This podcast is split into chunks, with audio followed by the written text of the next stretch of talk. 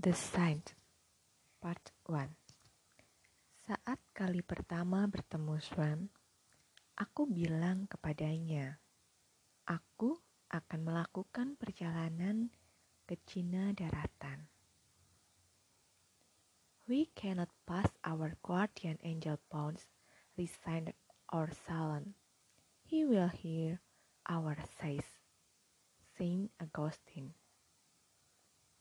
Awalnya, Swan meragukan niatku karena menurut dia banyak sekali orang Indonesia yang punya mimpi. Ya, punya mimpi, tetapi bukan merealisasikan mimpinya. Lalu, saat aku kembali dari Cina dan bertemu dengan Swan lagi, dia kaget sekali dan ingat bagaimana dia meragukanku. Aku pikir kamu hanya sekadar omong kosong seperti banyak orang. Tetapi ternyata kamu sampai juga ke China. Saatnya kembali memulai perjalananku sendiri. Berdiam diri terlalu lama di rumah bisa membuatku bebal, mempertebal sifat manjaku. Dan lebih dari itu, membuatku melewatkan banyak hal indah di luar sana. Cina adalah keputusan berikutnya. Cina adalah negara yang akan mengujiku lebih keras dari perjalanan-perjalanan sebelumnya. Bahasa dan cuaca adalah dua hal terbesar yang akan menjadi hambatan bagiku. Dengan bahasa Inggris seadanya, di negeri yang hanya sedikit orang berbahasa Inggris dan bangga akan bahasa ibunya adalah ujian pertama. Ujian kedua adalah musim dingin. Tetapi lebih dari itu, ujian sebenarnya adalah mengalahkan egoku, keinginan-keinginanku. Terjebak di Guangzhou selama tahun baru Cina 2010 adalah situasi yang tak terelakkan. Sudah sejak jauh-jauh hari, aku diingatkan untuk beli tiket in advance, tetapi tidak juga kulakukan. Bagiku, beli tiket in advance atau tidak sama saja, tidak bisa booking online. Kalau tidak booking online, kita harus antre mengular yang panjangnya luar biasa. Karena semua orang juga hendak menikmati perjalanan selama liburan ini. Malam itu, aku berpikir untuk makan di suatu kawasan Taujin. Di sana ada beberapa rumah makan muslim yang cukup murah dan enak. Aku makan di sana sebelumnya bersama Dani Fulop, seorang teman dari Hungaria yang rehat dari perjalanannya di Hong Kong dan memutuskan backpacking di Cina daratan. Di Guangzhou, aku tinggal di apartemen seorang teman dari Italia, Pietro Minciusi, yang tidak jauh dari Guangzhou East Railway Station. Menuju Taojin, dari apartemen Pietro, aku harus menggunakan kereta api bawah tanah. Cukup cepat, tak lebih dari 15 menit. Dan itu sebuah perjalanan yang penuh kehangatan dalam arti yang sebenarnya. Hangat karena berada di bawah tanah, di dalam kereta dengan kerumunan banyak orang ini, sementara di luar Cuaca malam hampir mendekati 10 derajat Celcius dengan angin yang cukup kencang menampar wajah. Aku berjalan bersama teman perempuan dari Jakarta. Keluar dari stasiun kereta api bawah tanah di Taujin, kami berjalan kaki beberapa saat menuju rumah makan yang aku tuju.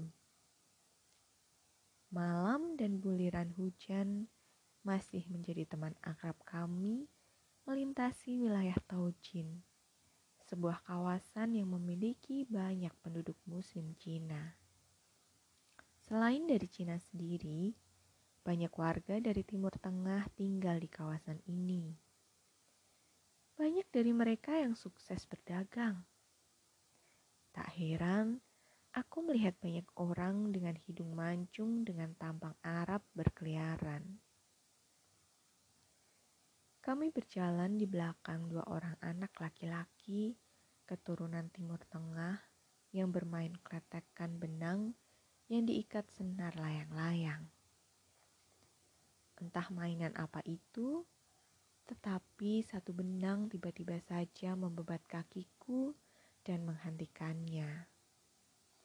Lalu, laki-laki ini berteriak kepada kedua anak itu dan kedua anak itu berhamburan sambil cekikikan. Laki-laki ini, entah siapa, memandang ke arah kami dengan tersenyum. Malam tetap dingin dan buliran hujan masih juga luruh. Tak peduli keribatan kami. Kedai teh tampak di sisi kami mengepulkan asap dari cangkir-cangkir kecil itu menggoda kami. Assalamualaikum. Laki-laki itu menyapa. Wajahnya khas Timur Tengah dengan cara berpakaian yang sangat casual dan modern. Celana jeans hitam, jaket kulit hitam necis. Kali ini aku tidak berprasangka baik. Aku sudah was-was saja Malam kadang terlalu sempurna menyembunyikan niat jahat seseorang. Tetapi aku membalas salamnya. Salam, jawabku. Temanku berdiri di samping. Are you Muslim? Tanya dia demi melihat temanku yang berjilbab. Aku mengangguk. Dan tak butuh hitungan menit dia menghampiri kami dan menyalami aku. Hai, hai brother, nice to meet you. Bahasa Inggris standar keluar dari mulutnya. Sejujurnya, aku khawatir. Aku sudah membayangkan scene-scene di film Hollywood bersetting di jalanan The Bronx, salah satu distrik termiskin di Amerika Serikat yang pada tahun 1960 sampai 1970-an digambarkan mengalami penurunan kualitas hidup yang tajam sehingga banyak muncul kasus-kasus kriminal. Nah, mereka kadang memanggil dengan brother juga sebuah jerat berbalut kebaikan. Meskipun kata brother sendiri banyak digunakan untuk sebagai bentuk sapaan yang hangat dan menunjukkan kedekatan. Tetapi pikiran-pikiran burukku tetap saja muncul. Kata temanku, Hollywood terlalu sempurna melakukan brainwashing melalui film-filmnya. Itulah yang terjadi padaku saat itu. Kutanggapi sapaannya dengan standar. Toh, mau apa juga dia? Ini jalanan ramai. Polisi atau security juga mudah ditemui. Teriak saja keras-keras, maka sirene polisi akan menyahut dengan kencangnya. Tetapi, kalau dia tiba-tiba mengeluarkan pisau dan menempelkan di dadaku sambil berbisik, Give me your money slowly mungkin ceritanya akan berbeda. Sekali teriak, pisau di angan-anganku itu pasti akan segera menghujam. Oke, okay, stop it. Aku mencoba menguburkan imajinasi konyol itu. Tiba-tiba saja dia sangat akrab. Dia bertanya, ke mana tujuan kami? Aku bilang, kami akan mencari makanan halal. Lalu, dia menunjuk rumah makan yang aku maksud. Aku bilang, ya, aku pernah ke sana. Lalu dia kembali menegaskan, "We are brother." Dan aku jawab, "Sure." Berulang-ulang. Bagiku tidak perlu itu. Dengan kakak laki-lakiku yang jelas saudara-saudara pun tidak akan terjadi seperti itu.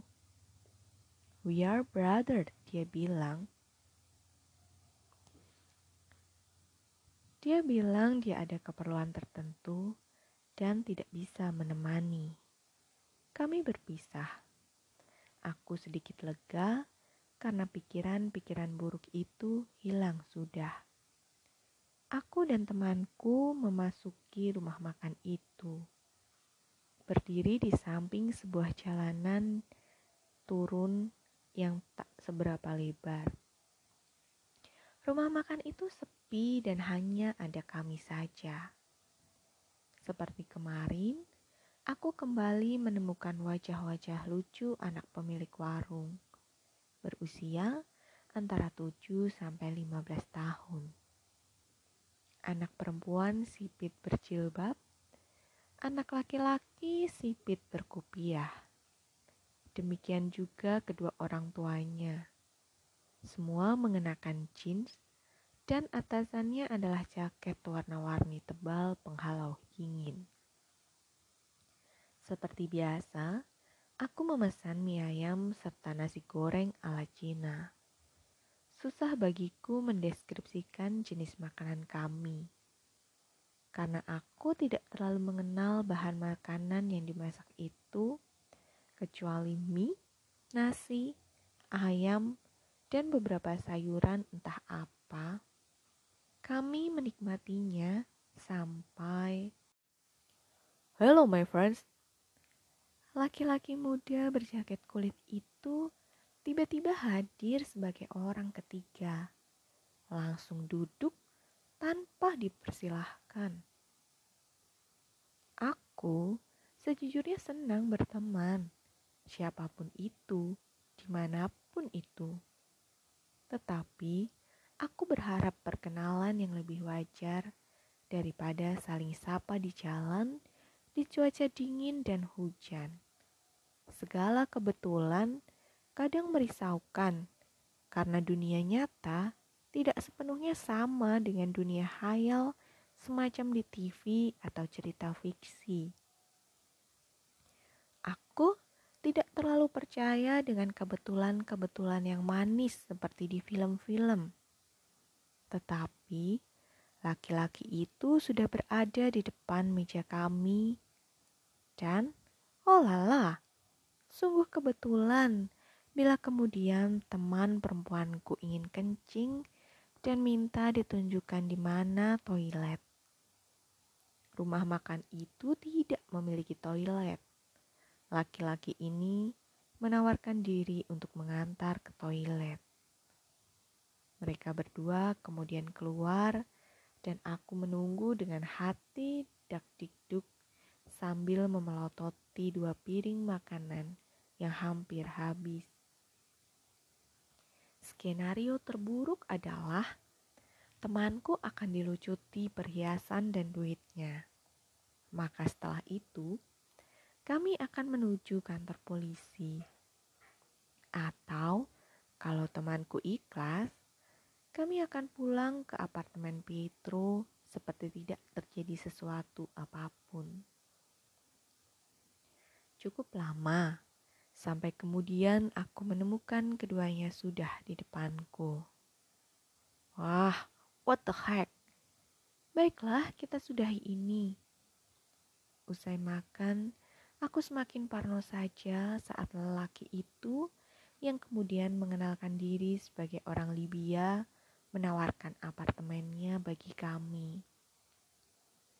Aku terdiam antara ingin menerima tawaran itu dan mempertimbangkan bahwa kami baru berkenalan beberapa jam di sudut jalan di Taujin. Di sisi lain, Jatah kami tinggal di apartemen Petro juga sudah hampir habis. Mengingat Petro akan menampung tamu lainnya dan kamarnya akan dipakai. kami membutuhkan tempat tinggal baru untuk beberapa hari ke depan sebelum melakukan perjalanan ke kota berikutnya. Mencari penginapan atau hotel dalam masa liburan tahun baru Cina seperti sekarang ini tentu bukanlah hal yang mudah. Sebuah kebetulan bila laki-laki itu menawarkan bantuan. Temanku memberi tanda berani mengambil risiko. Baiklah, kami akan lihat apa sebenarnya yang dimaui laki-laki Libya ini.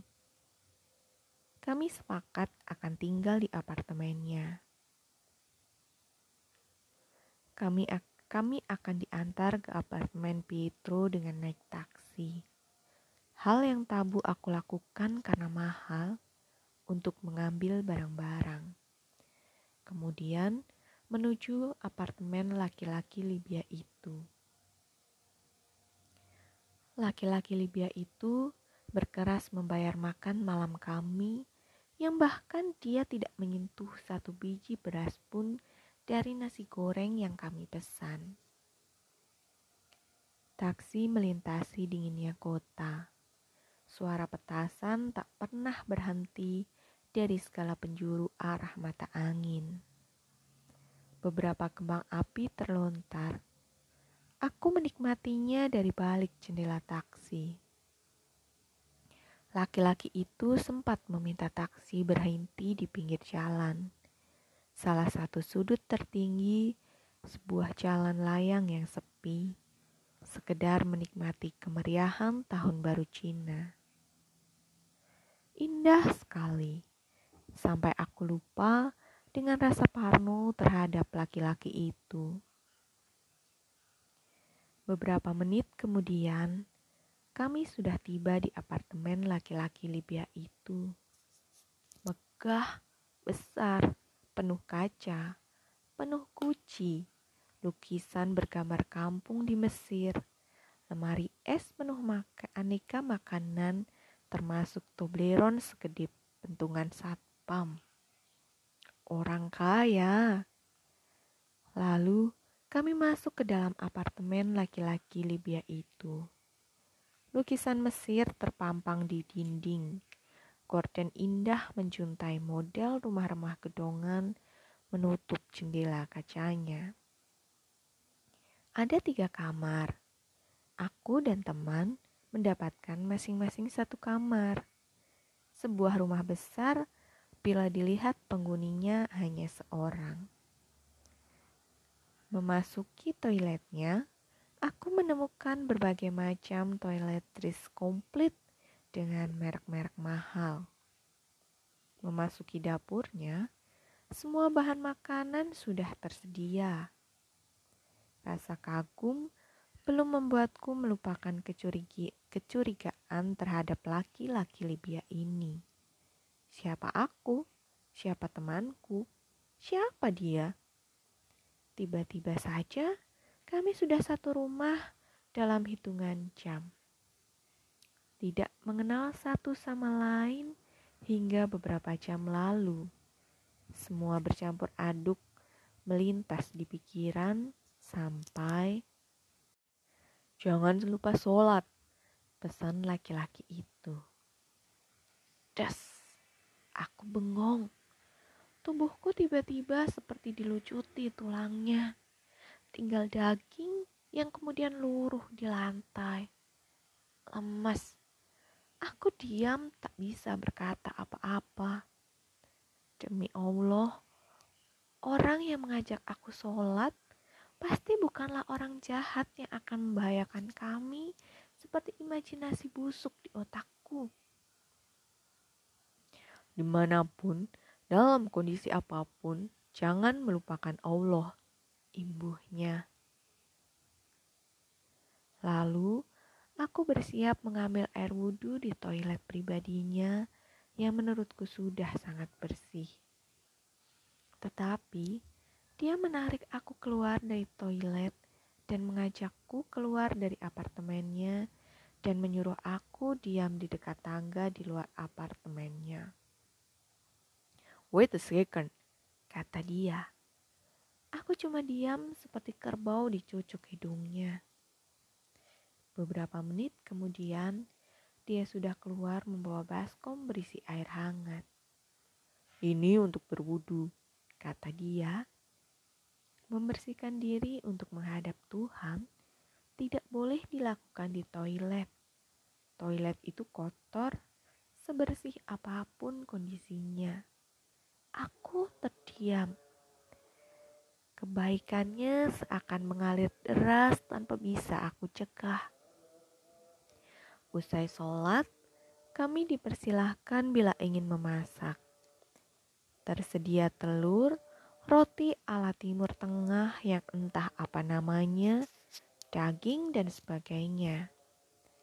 Kami berbincang akrab malam itu. Aku seperti sudah lupa bahwa kami baru bertemu beberapa jam lalu. Dia sudah seperti teman sepermainan di kampungku yang jauh-jauh kukunjungi dari Jawa. Besoknya, kami bangun pagi. Rencananya, dia akan mengantarkan kami menuju stasiun kereta api untuk berangkat menuju kota Naning, Provinsi Guangdong. Dia bertanya kepadaku, apakah aku mau menerima pemberiannya satu buah kaos lengan panjang warna biru muda, dan syal penghangat tubuh keren warna biru bergaris hitam sudah siap diberikannya kepada aku. Aku menerima itu karena sepertinya dia ingin sekali aku menerimanya. Siang itu, dengan taksi yang lagi-lagi dia bayar, kami diantar ke stasiun kereta api. Meluncur tak pernah henti kata-kata terima kasih dari aku maupun temanku. Jangan lupa sholat.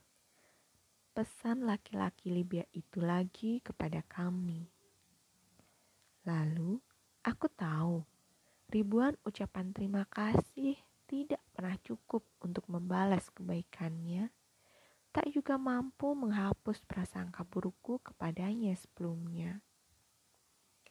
Aku juga tahu adalah hak prerogatif Tuhan untuk mengirimkan malaikatnya dalam bentuk apa pun, berwarga negara mana pun. Dan aku beruntung menemukan satu berwarga negara Libya. Oh iya, namanya Muhammad Berjan.